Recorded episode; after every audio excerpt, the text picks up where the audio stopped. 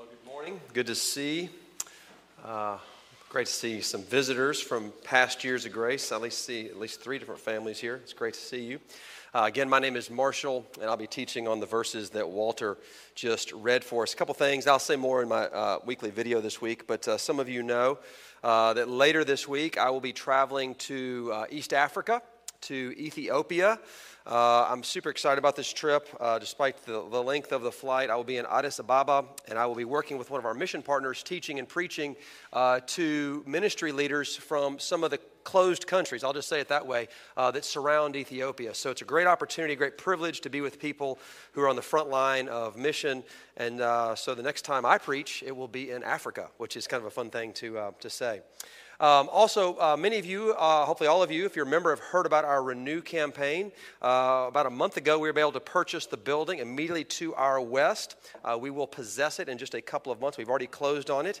Uh, so exciting. Our aim is to renew our building so as to renew our mission, which Ian just said welcome, grow, serve.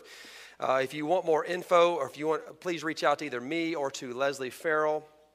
Uh, or you can, one great way to find out more what's going on is to actually watch on YouTube uh, the congregational meeting from last Sunday, July 2nd. That has more of the details, about a 10 or 15 minute explanation for me about how we got to this place. Uh, we're very, very excited about it. We are looking to finish our target raise of $775,000 to pay for that property and all that needs to happen to it. Uh, you can find commit cards. Leslie uh, will be in the uh, out by the uh, coffee table, or you can just uh, email her or me directly. We are hoping to have our commitments in by next Sunday and the gifts soon after. Very exciting time, renewing our building to renew our mission.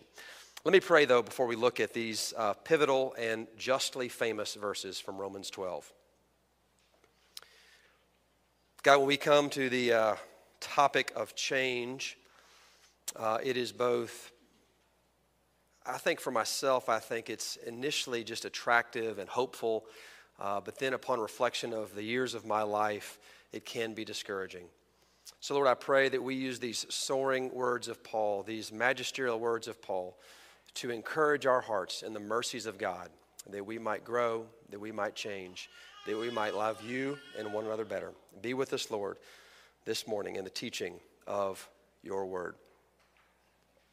I feel like I'm at a strange age for preacher and illustrations because I know this illustration is only going to resonate with people probably about on 10 years either side of me. So I apologize for that. Uh, but there was a band, I don't even know if they're still together, called The Verve. And they had a song uh, called Bittersweet Symphony. It had a very famous, uh, the music, if you know it, the music could come back to you quick. I, if I could sing, it's a bittersweet symphony. Um, and it's more known for the music, for the tune, but I want you to listen to the chorus. Even if you don't know the song, I want you to listen to the chorus and see if you resonate. No change. I can change. I can change. I can change. But I'm here in my mold. I'm here in my mold. I'm a million different people from one day to the next. I can't change my mold. Ever felt like that? I can change. I can change. I can't change. It resonates because we feel it. How do we change? We live in a culture that is obsessed with personal change. Uh, from kombucha to cryotherapy, right? Uh, from mindfulness to actual therapy, from diets to mantras. We are determined to change ourselves, to make ourselves better, to live whatever it is, whatever a full human life looks like. We're determined to change. Now, we have been studying the book of Romans, and today we turn a major corner in the book. The first 11 chapters are about the gospel of God, the good news in Jesus Christ. That's what the first 11 chapters, actually, it's what all 16 chapters are about. But the first 11 chapters are the theology where Paul lays out the hope of the gospel. But beginning here in chapter 12, verse 1, through the rest of the end of the book, this is about how to live, how to actually live out that gospel, what it looks to have Christian ethics, okay, in light of what Paul has explained is the gospel.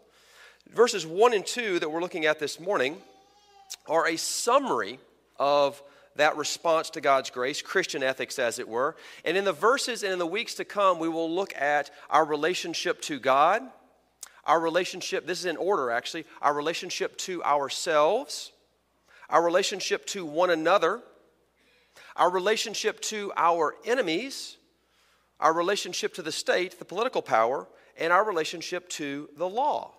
Okay, so here he's laying the groundwork that he's going to unpack in all of those different scenarios in life others, ourselves, our enemies, the state. How do we live as Christians in light of the gospel in all of those relationships? Now, Christian ethics, Christian living are important for all kinds of reasons. Let me list three. First, Christian ethics are, are constitutive of the gospel which is to say that it's not like the first 11 chapters of Romans are the gospel, and then we're going to have the application section here in these last uh, five chapters. No. These chapters are constitutive of the gospel. They are the gospel. You can't just kind of read the first 11 chapters and then kind of nod off and think Paul's making some application. But second, Christian ethics are always important because the world is watching. The world is watching us. And I might add, I believe the world is watching more than they used to. In my lifetime, Christianity, as a young boy, I can remember when uh, being a Christian, the stereotype was that is a good person. That is a person who is for the civic good. They are good to have citizens who are Christians in our country. And somewhere around the middle of my uh, life thus far, uh, it went from that to more of a how can you believe that? Some of you would remember 15 years ago or so the new atheist movement, uh, led by people like Richard Dawkins, uh, The God Delusion, and Christopher Hitchens, uh, God is Not Great. And the stereotype in that generation, like I said 15 or so years ago, was that Christians were not intelligent. Uh, Christians are superstitious. Super Christians are irrational, miracles, virgin birth, all of that stuff. But in many ways, that may have paved the way for where we are today. But today, there is an outright hostility to Christians. Uh, the stereotype in our country, the stereotype of Christians is that we are not just naive and unintelligent in our beliefs, but the stereotype is that we are intolerant and therefore dangerous in our actions in our ethics. We are a threat to the well being, so the stereotype goes, towards others. So thinking about Christian ethics is actually it's very important. Uh, it's very important. The old line by St. Francis, I hope you have heard it preach the gospel, and if necessary, use words. My addendum to that is we must make sure that our actions are rooted in the gospel. I'm going to say this twice because I think it's so important. And think about this later. I wish you could, I wish I could, this line may work better in the sermon later. But we must make sure our actions are rooted in the gospel and not mere moralism. Let me say that again. As Christians, when we live out the line for St. Francis to preach the gospel and, if necessary, use words so that our words may be heard, we must seek that our actions are rooted in the gospel of Jesus Christ and not mere moralism. But a third reason, and this gets back to my opening bittersweet symphony, the third reason that ethics are important is because we want to change. Jesus says we can change. Paul, the Bible says we can change. And how do I change? How do we change? So, to answer the question, how can I change? Paul leads us in the rest of the book by answering these three questions, the question three different ways this morning. To change, you must, and all these are connected, and I'll try to demonstrate that. You must view God's mercy, you must consecrate your body, and you must renew your mind. View God's mercy, consecrate your body, renew your mind. First, you must view God's mercy. Again, I do hope you have your Bible out. Romans chapter 12, it's page 947 on, in the Pew Bible. Um, chapter 12, verse 1 says this I appeal to you, brothers, therefore, by the mercy of God. Now, a good principle of Bible reading is whenever you see a therefore, you ask, what is it there for? Okay? Uh, what is being connected? And what is connecting are the two halves of the book. Paul is beginning to describe Christian living, okay? And he's rooting it in the first half of the book. I like, this is the ESV, the, our Pew Bible is the English Standard Version. I really like the way, in this case, the NIV, the New International Version, translates chapter 12, verse 1. I appeal to you, therefore, brothers, in view of God's mercy. In view of God's mercy.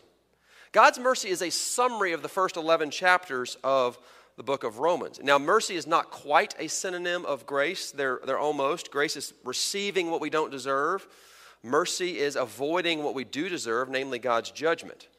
The gospel of Jesus is both grace and mercy. And when it's saying in view of God's mercy, that is shorthand for the gospel. And view, that is shorthand for grace and mercy, for the gospel. Okay, in Romans 1 to 11, it's worth me going through this real quickly. because Romans 1 to 11 is the greatest statement of the gospel of mercy, okay? Let me just give you a couple of verses about mercy from chapter 9 we looked at just a few weeks ago. Chapter 9, verse 16 Salvation depends not on man's effort or on desire, but on God who shows mercy. Chapter 9, 23 God's purpose is to make the riches of his glory known to the objects of his mercy. And then chapter 11, verse 32, just a few verses we preached on at the end of last week. God has bound all of us to disobedience so that all, upon all, he may have mercy. You see, Christian ethics and this passage stand on the gospel. They stand on God's mercy. We just sang, Thy mercy, my God, Thy mercy, my God, is the theme of my song, which is a poetic way of saying, Thy mercy is how I live. And Paul is saying, Look, do you view, do you see God's mercy? Do you see what God has done for you in the person and in the work of Jesus Christ? Because, friends, understanding God's mercy and grace, understanding the gospel, is the only way you will have long term change in your life. Because if you're trying to change out of some fear, fear works for a minute, okay? It doesn't work for long, and fear certainly does not work when things get tough, trouble, or persecution. Maybe you're trying to change by your own willpower, you know, pull yourself up by the boot. I'm just going to be disciplined. That's the same thing. It works for a bit longer for others than some, but it certainly does not work. Discipline does not when persecution comes, when suffering comes. The only thing that will change you, the only thing that will change you is love. That's the only thing that will change you. Knowing you are loved, knowing there's a personal God who feels loving to you, and more importantly, perhaps, has acted on his love. And God's mercy is nothing other than a demonstration of his love for you and for me. I say it all the time. I hope, it, I hope you hear this in your sleep. Uh, Jack Miller, that you are more wicked than you ever dared imagine, and more loved and accepted than you ever dared believe. I say it all the time because the more you live into that, the more you believe, the more you will be changed. The conviction of God's mercy, of the gospel, is the basis of change, of Christian living. Knowing God loves you actually leads to change, a life that pleases Him. Uh, Tim Keller illustrates this with his usual brilliance. Imagine a father watching his son play baseball. They've been in the backyard, he's taught him how to throw, taught him how to hit, taught him to do all the things of baseball, and he loves his son fully. So when the game time comes and his son strikes out, the father's love or approval is not rocked at all, right? The son is assured of the father's love no matter the outcome. But the son, he wants to hit a home run not to gain his father's love, but because he knows his father loves him. And so he wants to hit the home, not to gain the love, but because he is love. If he does not know his father's love, his efforts will actually not be for his father, his efforts will be for himself because he's trying to gain something. He's trying to gain approval. He's trying to gain love. But if he knows he's love, he is free to make the effort for his father as we view God's mercy, just how much He has loved us, as we understand what He has done for us, we can begin to live a life pleasing to God. View God's mercy. Now, it is simply, though, I, I'll just be honest, I actually think that 20 years ago, I thought the sermon could end right here. View God's mercy, think good thoughts, have an intellectual understanding of the gospel. And the more you understand it, ideas have consequences. Uh, if you can understand it, therefore, then you will live it out. But that is not true. It's not how we were built. It's not how God made us. It's actually not what God's word said. We have to take that mercy and we actually have to knead it into our lives like a baker kneading the bread. Which brings us, secondly, to not just viewing God's mercy, but consecrating our bodies.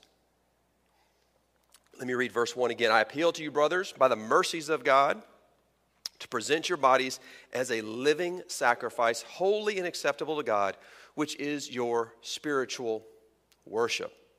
Now, I don't know, maybe this focus, that, that's, actually, that's the word for body. That's the word for flesh and blood body. And maybe that surprises you. You're like, Christianity is like, it's in the head, it's ethereal, it's spiritual, it's about going to heaven and floating on clouds and playing a harp and eating grapes. It's ethereal, right? But no, Christianity is very much flesh and bone, right? Flesh and bone, dust. God is not interested in disembodied spiritual lives. He is very much concerned with our bodies, with what actually happens with your body. Way back in Romans chapter 3, which was back in the fall, when Paul is seeking to uh, expose the, the, the, the, extent of human depravity. I'm quoting, or I'm riffing, I should say, on Romans chapter 3, verses 13 and following. When he speaks of our depravity, he speaks in terms of our body tongues that practice deceit, mouths full of bitterness and cursing, feet that are swift to shed blood, eyes that turn away from God. So it should be no surprise that holiness, that following God, comes by offering our bodies feet that walk in His paths, lips that speak the truth in love, tongues that bring healing, hands that lift up the fallen, arms that embrace the lonely, ears that listen to the cry of the, uh, of the distressed, eyes that look to God. And all of this talk about our bodies is connected to Jesus and His body. Think about the Apostles' Creed, which we will say in just a moment. And I, I didn't actually, I thought about this sitting in the pew right here. So, um, but when we say the Creed in just a moment, just mark how many times the Apostle Creed says a statement about something that happened to Jesus' actual body, his flesh and blood body, born of the Virgin raised from the dead, descended into hell, all about his body. Paul regularly makes ethical application to us based on the body of Jesus Christ. Let me give you one example from Romans chapter 14. In Romans 14, we'll get to this in a few weeks. Paul says, don't basically harm fellow Christians. Why? First, because Jesus died for them in his body. Second, because Jesus is raised to be their Lord. And third, because he is coming again with his body. Do you see what Paul's doing? He's taking Jesus' body and he's making ethical application to us as followers of Jesus. John Stott says this It's marvelous to see the great doctrines of the cross, the resurrection, and the second coming being pressed into service of practical, day to day Christian behavior. Our bodies. So, what are we doing with our bodies? Present as a living sacrifice, holy and acceptable. This is your spiritual worship. Now, when you hear the word worship, I wonder what you think. It'd be fun to do a little test. You know, what popped in your mind? I, you know, I think of Katie Ernst. Like, I think of this. What I th- when I think I hear the word worship, this is what I think of. Katie and the band, right? Maybe you think of a guitar. Maybe you think of piano instrument. That's not what is being spoken of here. This is speaking of all of life. Paul is talking about when he says offer your bodies as spiritual worship. He's talking about what you do at 4 p.m. on a Tuesday. He's talking about what you do at 10 a.m. on a Saturday. Worship is all of life. I love Eugene Peterson's uh, paraphrase of the Bible called The Message, and here's how he translates this verse. Eugene Peterson, here's what I want you to do, speaking as Paul to Christians God helping you take your everyday, ordinary life, your sleeping, eating, going to work, walking around life, and place all of it before God as an offering. That's interesting that the word that's translated here, uh, spiritual worship, uh, there at the last of verse 1, spiritual worship, the Greek word there is, you'll actually pick this up even if you don't know Greek, logikos. What do you hear there? Logic. because actually, in, the NIV, uh, the ESV, excuse me, uh, translation notes at the bottom of the page, I think actually say this. A better translation instead of spiritual worship actually may be rational service. Rational service, okay? Based on who God is, based on what He has done for me, and based on who I am, what does it look like for me to serve my Lord? I am to give God my rational service, my whole life. How I speak with my spouse, how I treat the slow cashier at the grocery store, how hard I work, how I react to that bad or slow driver in front of me, what I say behind the shield of a screen of social media, what I set my eyes upon, social media, pornography, what I put into my body and how I put it in, food, booze, drugs, how ta- I take care of my body, how I sleep, how I eat, how I exercise, how I care for God's creation. All of that is to be pleasing to Him, to be logikos worship, rational to what God has created and given us. Now, I wish I had more time, so I'm just going to make a comment and then I'm going to illustrate it. And the comment is this there is great power in habit, in the habits that we have with our bodies. Let me illustrate it this way. A friend of a friend, actually, it's a friend, the friend is John Stone, who actually will pre- be here this fall and preach, one of my best friends, and he'll be preaching here this fall. And he had a friend, I heard this in one of his sermons, who all the time he had known this guy, he had moved away, but this guy had been sickly, he had been allergic, just not a healthy person. And so when John ran into him, uh, years later, the guy looked so much healthier. He just kind of radiated. He, lo- he lost weight. He didn't look sickly. He just looked full and healthy. And John said, "What happened to you? How did you get? How did you get like this?" He said, "Well, I became a vegetarian." And well, and John, he said, "Well, what's great question? What's hard about being a vegetarian?" He said, Well, a lot of things are hard about being a vegetarian. He said, First of all, I get made fun of a lot. He said, Second of all, when I'm with my friends, I often cannot find enough to eat. I just, uh, there's not enough for me to eat. Third, I'm having to learn to love foods that I've hated all my life. Fourth, because my friends get frustrated with me, I've actually lost some friends. And then fourth, this is maybe my favorite. Sometimes the smells are so good, I just can't be around them. like for barbecue, donuts, just, just can't be around them anymore. And so John, well, that sounds really hard. Why do you keep doing it? He said, Look at me. I feel great. I sleep better. I have more energy. I feel more human. I feel alive. Now, I'm not telling that story to advocate being a vegetarian. I have zero intention of being a vegetarian. Zero. I went to Spirit Elephant once.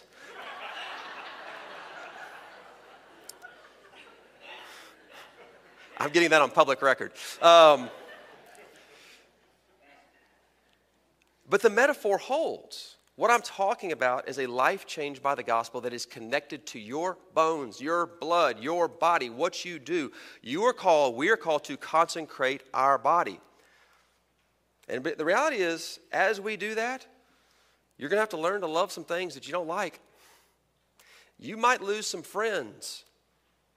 And there's some smells you just won't ever be able to be around anymore because of what they do to you. I'm saying a life change is hard. Consecrating the body is hard, and it is worth it. Present your bodies as a living sacrifice, holy and acceptable to God, which is your spiritual worship. So view God's mercy, consecrate your body. Third, to change in Christ, renew your mind. Verse 2 Do not be conformed to this world, but be transformed by the renewal of your mind, that by testing you may discern what is the will of God, what is good and acceptable and perfect. Now, there's a negative here and there's a positive. The negative is do not be conformed. Again, Eugene Peterson, he translates it or paraphrases it this way Don't become so well adjusted to your culture don't become so well adjusted to your culture that you fit in without even thinking.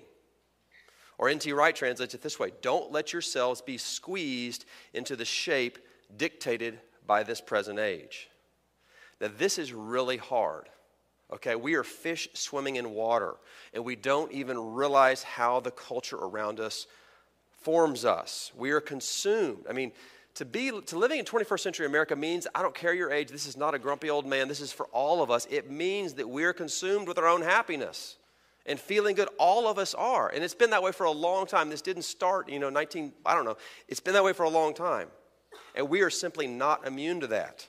This is why the great Swiss theologian Karl Barth called Christian. I love this. Christi, uh, Karl Barth called Christian ethics the great disturbance. the great disturbance because really living out this stuff of what Jesus did for us, really living out, it is a challenge and it actually breaks the status quo. So ask yourself remember, Jesus loves you before you ask it. Remember, Jesus loves you before and after you ask this question how, are I, how am I being conformed? And I want you to write this down at some point today, either right now or later. But what is an area of your life where you can say, I I don't fit in here because of Jesus. I, there's a part of this, this is a part of the culture where I don't fit because I'm following Jesus. And then for all of us, what is one thing that is conforming you to this culture, this world, that you simply need to cut out of your life? What is one thing that you simply need to cut out? I, I got to stop doing. And there's the obvious things. And none of these are easy. Some of these take medical treatment, some of these take therapy, some of these take actual. Eh, this is not easy, okay? I'm going to say these things like, oh, you just quit it today. No. I mean, first one's very difficult if you're addicted. Internet pornography, that's an obvious one, right? But maybe it's more subtle. Maybe it's, maybe it's your social media, which is just addictive to you. Maybe it's you're a compulsive shopper and you need to get rid of Amazon Prime.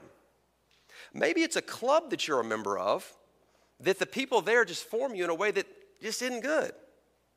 Maybe it's the way you talk about other people. Maybe it's the way you talk about your spouse. I was in a coffee shop recently writing a sermon, and uh, the two women next to me, man, they were just tearing their husbands down. I was like, wow. And then you go and you play golf with a group of men, and it's the same thing on the other foot, right? Just tearing one another down to feel better about yourself how hard it is to be married to this person, tearing our spouses down, or talking bad about another. And if you think Paul or you think me or Paul are being mean, we got nothing on Jesus. You know what Jesus says at this point? If your eye causes you to sin, cut it out. That's what Jesus says, okay?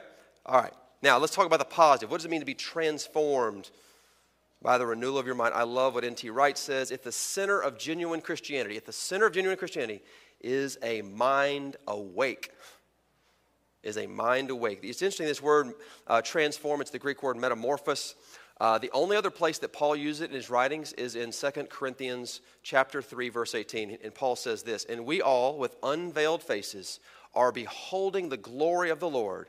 And because of that, we are being transformed, same word, into the image of God from one degree of glory to another.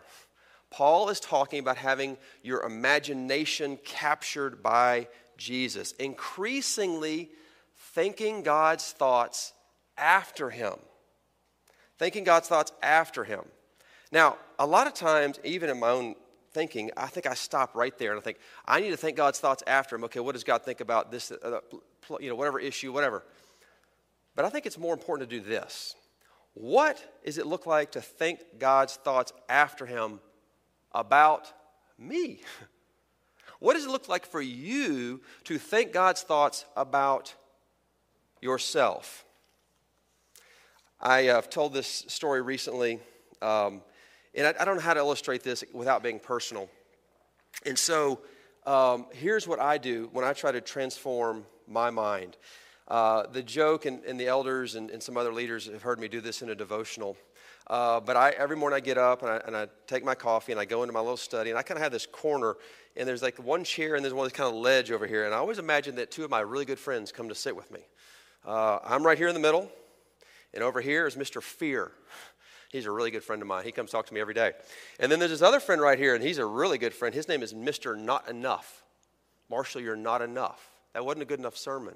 You're not a good enough dad. You're not a good enough this, that. You're not, you, you, can you believe you hit that golf shot? You're not enough. These guys, they come visit me every morning. They try to drink coffee with me. So, what does it look like to trans? What is it for you? What are those things for you? You've got. It takes. It took me years to identify those guys. Years.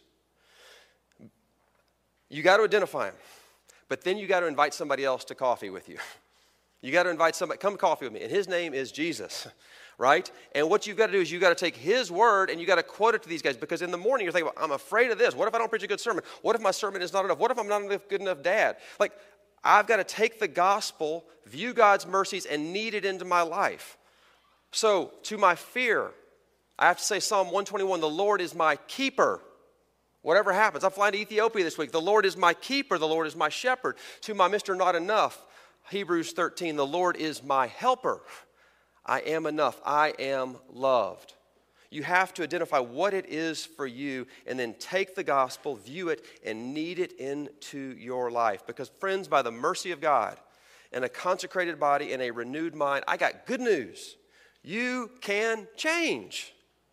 You can change, not by lifting, not by your bootstraps, not by being strong, but by relying upon the gospel. You don't have to walk around in your sin anymore. I don't have to walk around in my fear anymore. Do I? Yes.